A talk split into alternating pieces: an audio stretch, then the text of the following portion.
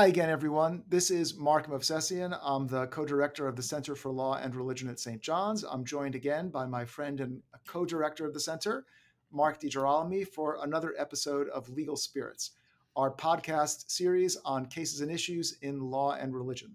This is our first episode of the new year, the new academic year, and we're delighted to have with us today Tom Berg. Uh, now, normally, Tom, we we talk about the Supreme Court and the upcoming cases. So you're taking the place of, of the Supreme Court today.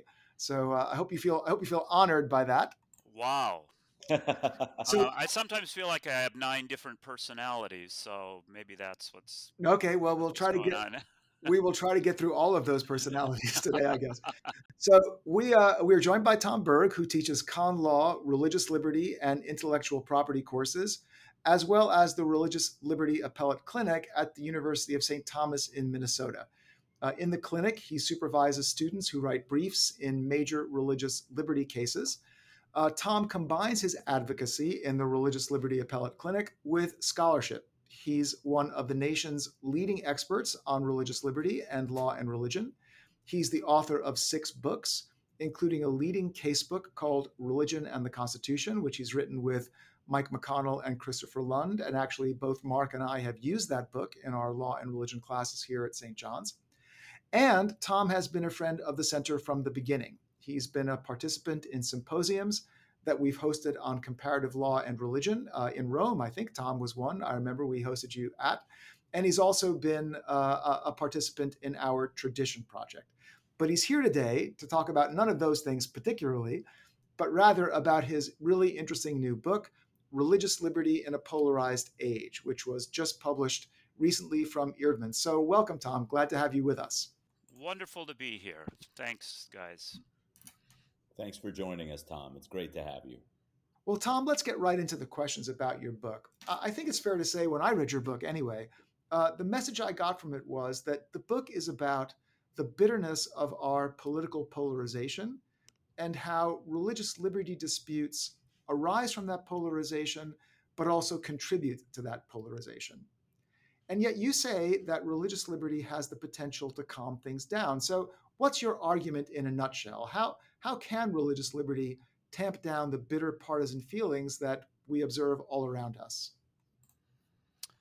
So, it's essentially an argument that religious liberty has played that role in the past. And in fact, this is the historical origin, or at least one of the key historical origins of religious liberty in the West, uh, in uh, in Europe and America. Uh, historically, coercive impositions on people's religious practices, their living out their religious beliefs, uh, cause suffering. Uh, because people adhere to those practices, they stick with them in the face of coercion. They, at, at the extreme, they become martyrs, uh, and and and and they suffer uh, as a result. And uh, that suffering and the prospect of suffering creates fear and creates anger uh, among the folks who are who are subject to it or maybe subject to it. And then it also tends to, when they have some possibility of power, to produce retaliation, to generate retaliation or anticipatory retaliation against the other side. I got to get them before they get me. This is what happened in the cycle of religious wars in uh, Reformation era Europe.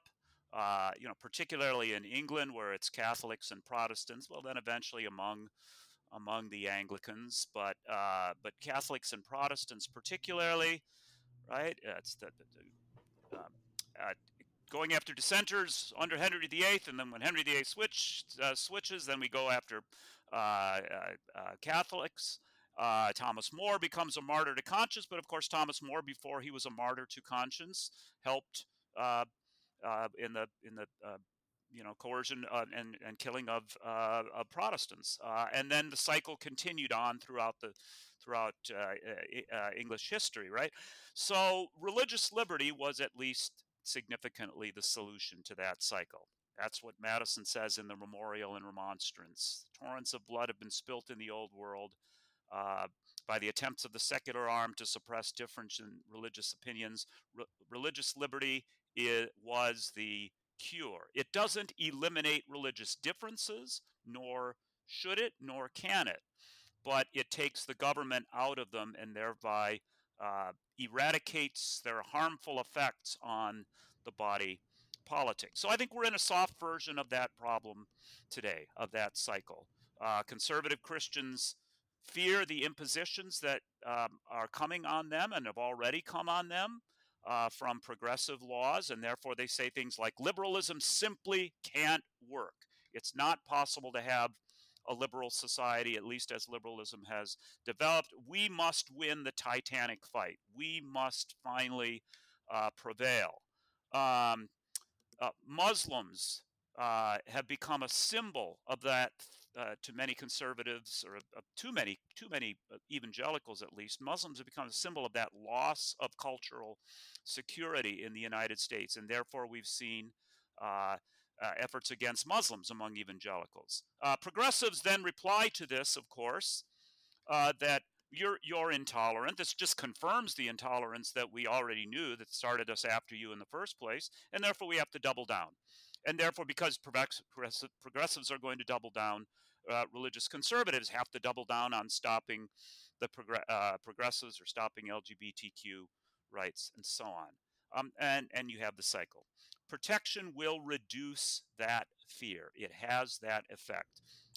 protection of religious liberty is only presumptive, of course, there are limits on it, but if there's strong protection, it can reduce that fear. But it also has to have two other features that I say. It has to extend to other, to all faiths, at least the presumption of significant protection for your religious practices has to ex- extend to all faiths. And number two, it has uh, to take account of other important interests and ones that I talk about, particularly are LGBTQ uh, rights. That yep. means, sorry, I, I, I sure yeah, I just quite. Uh, that means uh, some boundaries on religious exemptions, as there must be. It also means, and at various places in the book, I argue for this, um, for both anti-discrimination protections, enactment of of laws uh, with significant religious exemptions. Yeah, thank you, Tom. I'm sorry, I didn't mean to interrupt, but as you were talking, so it seems, I guess it's fair to say that your argument in favor of religious liberty is is really a pretty pragmatic one, right? Which is this is the way to calm things down. It, and I, I did recognize definitely it came from Madison's memorial and remonstrance. But is it fair to say that your argument it's more it's more rooted in pragmatism and social peace than it is in I don't know identity issues or you know metaphysical issues or libertarian issues? Is that fair to say? Well, there's three arguments in the middle of the book for strong religious freedom, and the first one I would say is a, is a personal identity uh, argument, the importance of religion in the in the believer's uh, life, and I try to make an analogy to the importance of of uh, relationships for same-sex partners in an effort to, to to try to create sympathy across these these ideological lines. But I do very much think that that there is a strong argument uh, based on personal identity for religious freedom. So it's not that that's not in the book. Um, I also am not just saying we should do whatever will reduce i'm sorry whatever will reduce division whatever will create social peace whatever that is. Because that could lead to you know suppressing people. Maybe on the whole it would be better to suppress um, you know in many places that would like be an easier thing to tell the conservative christians in massachusetts or whatever to just go away and keep quiet. So it's not simply social peace. It rather goes back to the the the, the the connection between these two, that there is a very important human, deep human impulse here to seek um, ultimate truth, to seek a relationship with the divine. That is a central part of human identity. It has been, it always will be. People suffer when they're prevented from doing that. And that suffering then leads on to the cycles that cause social problems as well. So, Tom, maybe I could just ask on the question of identity. It, it, you it can't possibly be true that all identities are captured by this argument because all identities are that's just sort of too big, right? Uh, you know, if um, uh, you you know all identities could not possibly be encompassed within uh, the kind of sort of arrangement of of peace and negotiation in this way. So, what is it about um, religious identity and the one that you make the most direct connection to is LGBTQ plus identity that may, that in your view makes these most uh, a similar and b um, uh, how to put it worth worth protecting uh, by comparison with let's say other identities. Um, uh, you know what, what's the what's the way in which in which these two have such special salience and similarity that that you kind of put them at the as at the center of the book as each equally worth protecting. Yeah. Um, so let let's start off with religion. Uh, I, the um, a, a, a, a, modern definition of religion that tries to expand religion beyond the co- the concept of theism is uh, was done by Judge uh, Arlin Adams in a, in a, couple of cases, including one involving John Africa, the prisoner in the man in Philadelphia who had a vegetarian diet in a, in a prison. The question was, did he have a religious claim to receive vegetarian uh, vegetarian foods? Um, and the, the the the definition there um, that that Judge Adams used uh, was that religion is about ultimate matters uh, and is, compre- is comprehensive in its focus. Uh, and so we we're we're dealing with uh, with with thought about the the ultimate meaning of life, about the divine, about the the the, the force, the, the person, the entity that that created us, that created the world, that sustains, or that is you know the sort of the ultimate uh, meaning, uh, and also tends to be, religion tends to be, because of that, uh, comprehensive in its nature. Um, as, uh, as I write in the book, and others have said this, there really is no other institution like um, religion that does all the different things in the serious believer's life. And, and, and for religious exemptions, we are usually talking about serious believers, people who are serious enough that they're willing to take the risk of challenging the law in order, uh, you know, and not just going along with it. Um, but you know, the raising of children, the uh, the receiving of moral guidance from uh, a, a, leader, the the um, ins- inspiration, uh, service, weekly service, um, uh, you know, or maybe you know more often that than than that.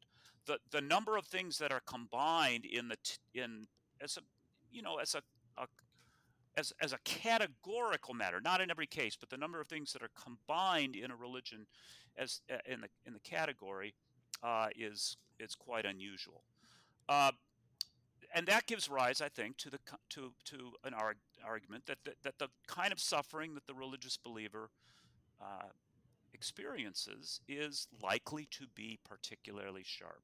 We are talking about the loss of the ability to live in harmony with or according to the commands of, whichever way you want to put it, the ultimate. Uh, and we're talking about something that affects the believer throughout their lives. One, uh, being unable to follow your faith in one way is not just an isolated thing, it is a part of a web of things that order your life. Well, uh, the two, the other right that I talk about, same sex marriage and same sex couples, is not exactly the same, but certainly the marriage relationship and the partner relationship is pervasive in one's life. The ability to live uh, together with, raise a family with, care for, um, you know, uh, meet and present oneself in society with a partner is a, a pervasive aspect of people's lives. And I think we've seen from experience that both of these rights and both of these practices, religion and same sex relationships, have proved to be very powerful in people's lives and, and persistent. So, Tom, I want to, if I can, uh, follow up with something you just said a second ago about the definition of religion. You were talking about Judge Adams' uh, definition, the the kind of analogical definition, and and you talked about comprehensiveness and and sort of you know depth or intensity of of, of belief. But there's another uh, factor too, that Adams talked about, and also Kent Greenawalt spoke about. He kind of channeled Judge Adams in the legal academy here, and that is a kind of institutional religion or group religion. So I want to talk a little bit about this. Is is one of my hobby horses, as as Mark knows. I write a lot about this. Um, you argue in your book that there are good reasons to extend protections for religion to as wide a range of deeply held moral views as possible. You say atheism, agnosticism should be covered.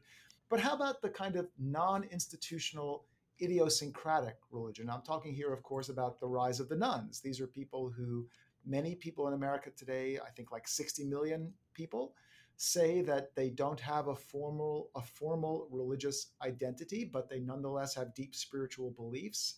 Um, we saw in a number of the COVID cases, some of these people were seeking religious exemptions, and courts, by and large, were willing to treat these people as exercising a religion, but there was some question about that. And I wonder, uh, you know, eh, first of all, do you think I'm right? This is going to be a problem going forward with so many nones in America. And if it's a problem, uh, would nones also, with these idiosyncratic beliefs, be within your definition of, of religion meriting free exercise protection as well?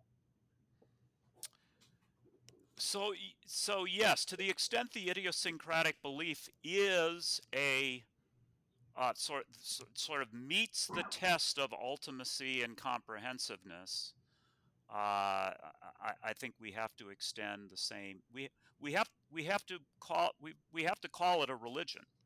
We should call it a religion, um, and it will be interesting to see how how often those kinds of claims come up. Uh, you're right that they have, uh, uh, and um, and they and they will, and the more people there are uh, uh, following idiosyncratic spiritual beliefs, um, the the more they will.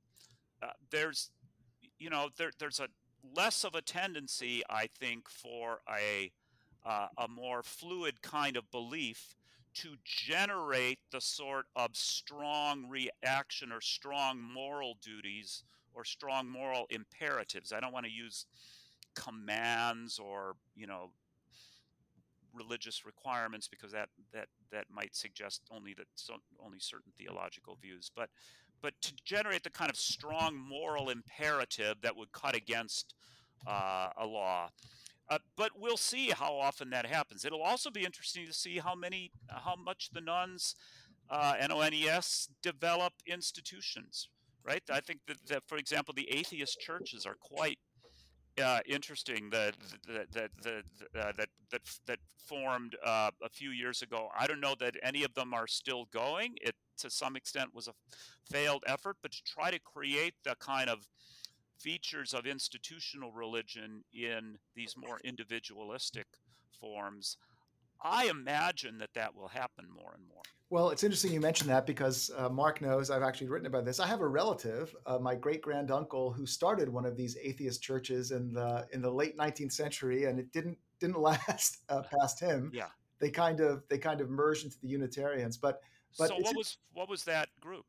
it was the he called it i forget the name it was in chicago the rationalist society of chicago something like that he had thousands of people at one point who were following him but over time found it just very difficult to keep it up and as i say eventually merged into the unitarian universalists sure. but just to finish with the nones, i mean stephen collis at university of texas he and i have debated this he agrees with you he thinks that actually nones are unlikely to to generate the kind of strong convictions that will require them to dissent from civil law.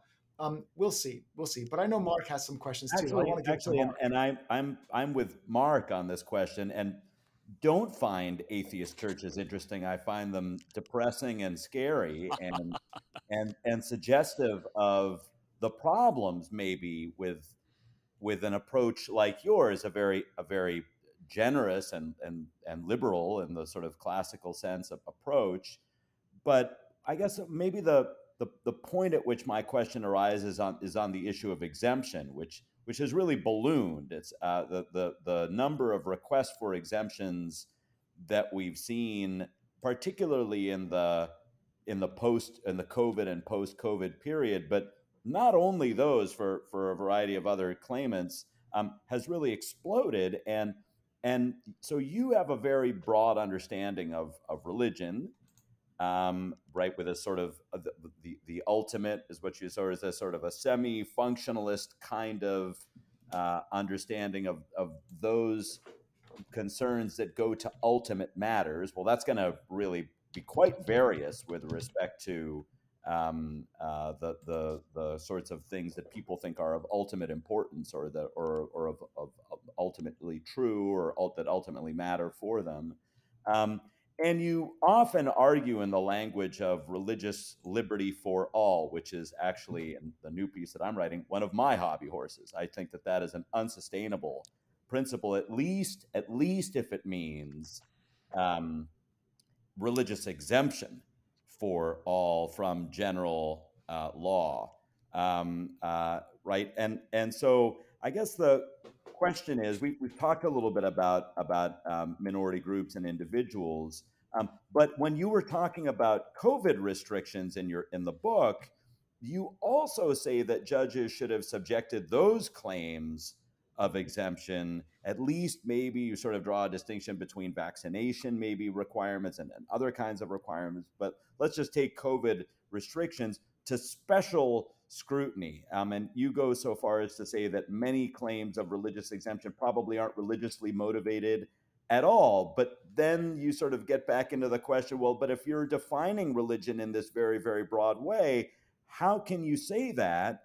Um, so, how can you reconcile your extremely broad commitment to religious exemption as religious liberty for all um, with skepticism about the grounds on which those who increasingly seek exemptions in our day and age, especially in the COVID era, from things like vaccination, masking, and other COVID requirements? So, um, so you say a lot about drawing distinctions, but again, those distinctions are going to, to circle back to the question that Mark asked you at the beginning.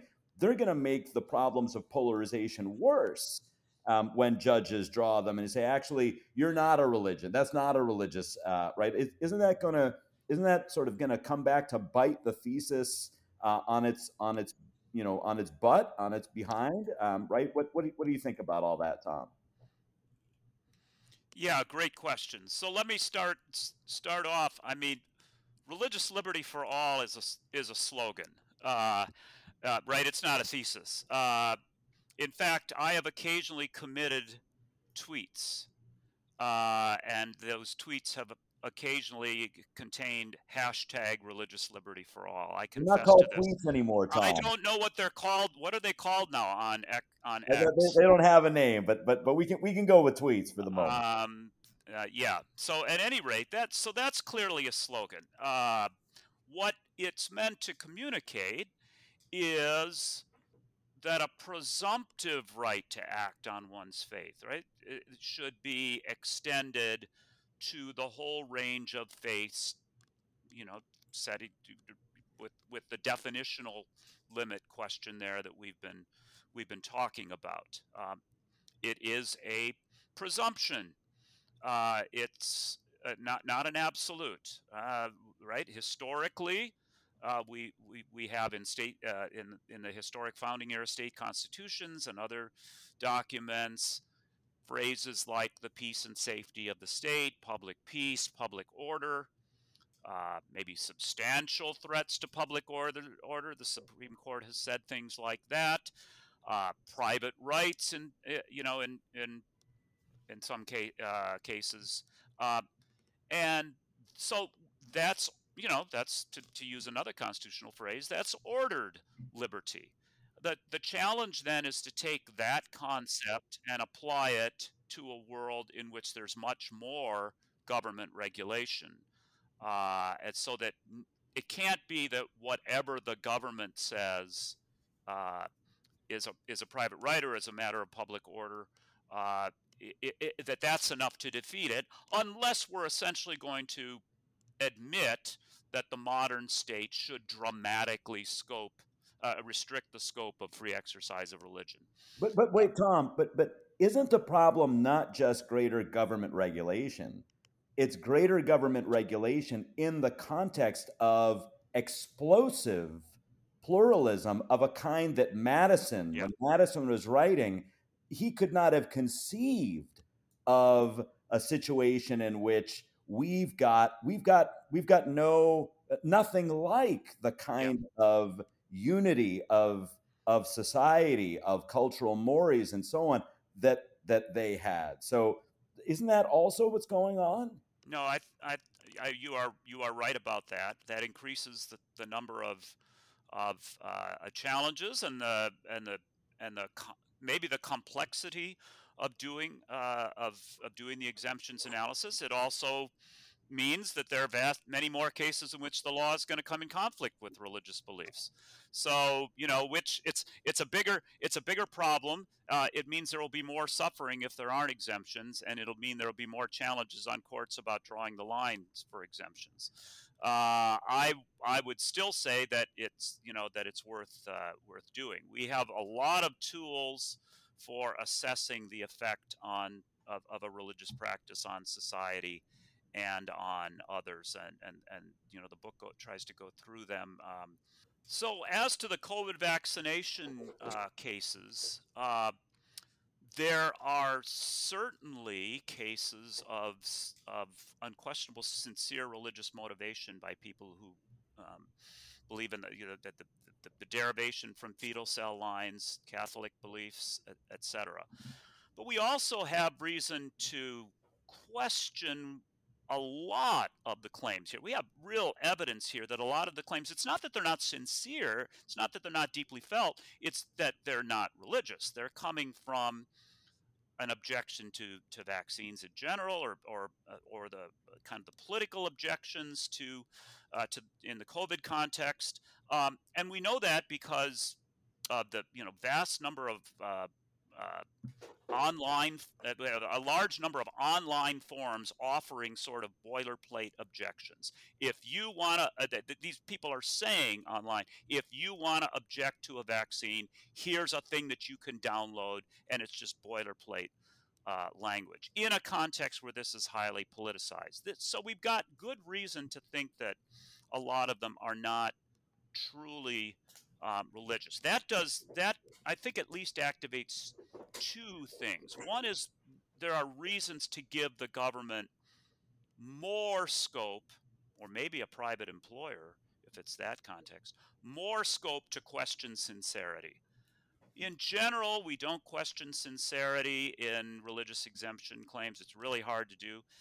Nathan Chapman, however, has made an argument that we ought to be questioning sincerity more often as part as part of this. The, this the, we need to be able to do that in order to strike any kind of balance, sort of responding to some of the concerns that that you have, Mark. Um, I don't know whether we can, you know, double down on insincerity in general, but certainly in this case, there's a reason to give the government a bit more room to, to question sincerity. And then the second thing is, if there are going to be a lot of in of claims that are not religiously driven, then that does increase the government's interest, right? If a lot of people are going to do this, if it's not a small group as you often have a small group of religious believers, it's not like that here, then that's going to increase the government's interest in, uh, you know, in regulating because of uh, it'll increase the spread of the of the disease. Um, so I think we, one of those two things is justifiable in the vaccination cases, either closer attention to sincerity or else at least factoring in the number of claims, the likely number of claims into the into the compelling interest analysis. And just really briefly, this idea that if there would be a lot of claims, that's a reason to deny exemption is not a new sort of thing, you know, that you that I come up with for this case. A a, a long standing reason why we don't have a lot of t- tax exemptions specifically for religion is the concern about self-interest and encouraging and incentivizing people to make to couch their claims as religious. We do have some religious tax exemptions like the church exemptions in the IRS code, but they're limited and in that case the IRS gets a lot of room to decide what's a church. Uh, and, and I think that same dynamic could be said to be operating in the in the vaccine cases. Now, are these perfect lines? No. Um, I just would only say, um, make the kind of Winston Churchill point a regime of exemptions under judicial management is the worst system there is, except for all the others. Um, in a polarized society, legislators in red states and blue states are just not going to reach um, uh, unpolarizing um, results, ba- balanced results, without some sort of push from the courts towards uh, either accommodate, uh, you know, towards accommodation in this case. All right. Well, so that answer uh, provoked many, many other questions from me, but I, but for the sake of time, um, I want to ask you uh, uh, one one last one because this is one that kind of frames the more general or broader philosophical perspective from which the book is coming. And and at both at the beginning and at the end of the book, you discuss the importance of adopting what you call an ironic uh, perspective or point of view in engaging with these conflicts, right? The, the conflicts of religious freedom. And for, for me, it was a pleasure to see this because you and I, uh, in the past, on on uh, Mirror of Justice, on the blog to which we you know both contribute and have contributed now for it's been now all, about 10 years uh, maybe more um, for for you or maybe more for me um, but um, we we see this this issue maybe a, a, little bit differently, and so maybe you can just explain to listeners what an ironic perspective or point of view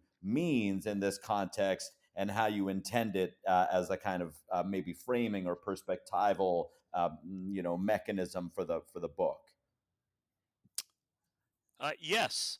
Uh, so um, I did a little bit on this in the book in the in the conclusion, and I'm looking forward to doing more about this in, a, in an article that I'm coming out uh, with uh, uh in uh, Wayne State Law Review. That's that's going to di- directly engage the things that you and I have discussed before in your uh, you know your great book on the tra- tragedy of religious freedom, right? and um, that's the that's the that's the juxtaposition here that we've argued about is an ironic versus a tragic approach to difficult issues. So what do i mean by the ironic approach? It does not mean david letterman sort of snark like throwing a tv off the top of a building and kind of just guffawing about it because nothing really matters anyway so we're just all kind of ironic. Um, I'm appealing to the use of irony um, by Reinhold Niebuhr in the book from the early 1950s called The Irony of American History. And that book, which was very influential at the time and remains influential among uh, a range of thinkers, uh, argued that the um, uh, that American history could be understood, and particularly the sort of the meaning of the Cold War, could be understood with the uh, with the perspective of irony. And irony here means uh, that uh, there are um, there are virtues, there are vices, there is good, there is evil, and those things should be identified. But all of us have a tendency, in even in the necessary task of identifying good and virtue as against evil and vice, to overstate the case, to overstate our own virtue, to overstate the vice or understate the virtue of those on the other side. And we can fall into real problems by doing that. We will find, for example, that the things we say about our opponent apply to us as well. That was Niebuhr's warning to the United States in the Cold War. They had to fight Soviet communism. It was a threat, a serious threat, but America had to watch out that it didn't display the same vices that it was com- complaining about and rightly complaining about. So, one example is communism is dangerous because the, the assertion was, and I believe it, because it asserted that it had the answer to history. That if you if you identified and and and and uh, identified with the interests of the proletariat, you would find the key to history, and we would reach a utopia, or at least a significantly better society. Americans criticized that, but they had their own neighbors, said their own form of uh, of, of, sort of utopian thinking of their own. We've understood the key to history. What is it? It's freedom. It's liberty. That, that's what we have in the United States, and we are the you know the, the source of that, and that could lead us into the same kind of arrogance. Uh, uh, again, maybe not at the same level, but uh, the but but a d- dangerous kind of arrogance. Well, I see the same thing going on here in in our debates uh, today. I, uh, for example, I think that when conservative Christians uh, make arguments against Islam in an effort to restrict Muslims' freedom or equality, it's ironic that much of what they say could is applied back on them. Right? You are, they say they say Islam is not Pat Robertson, when he was alive, said Islam is not a religion. It's a political movement trying to take away your rights. Well, how often have we heard that about about conservative Christians? Um, and it's unfair in both cases. Uh, uh, you can have your religion, Muslims, but don't bring it out here in front of the rest of us. Don't wear the um, the, the, the veil. Don't don't arbitrate your business disputes according to Sharia law, which is a dangerous thing. Well, Christians, keep your beliefs to yourself too. Uh, same, you know, same thing. I think that because of, uh, the, I think the same sort of ironies apply in the attacks on between same-sex couples and religious objectors because there are parallels between the group two groups when conser- religious conservatives say we're not going after orientation we're only going after conduct or we're not going after private conduct we're only going we're only denying civil marriage. The, those same kinds of distinctions are used against religious believers. You can believe whatever you want just don't act on it. You can uh, you can believe it in your church you can believe it in your home just don't bring it into the workplace or into your foster care services. And both sides make these sort of statements about the other with no apparent sense of irony about what it would say about their own claims what this approach presumes is that there is virtue and vice this is not both sidesism, and it's not necessarily saying that the two sides are equal. And by the way, I don't I don't generally say that that the religious right is worse than progressives uh, uh on this. I'm I think it's a very complicated question. You know, who's more responsible for polarization in general? On religious liberty, pro- progressives are are equally or more responsible responsible. But the ironic point of view is not that there's no difference, not that there's not relative differences in virtues and vices. It just says um, uh, beware uh, when you um, push your virtue too far. We all tend to do that. I think it's different from a tragic vision, which tends to say, and Mark, you can correct correct me on this, that that that there's really not sort of any common metric that the groups can be talking about here.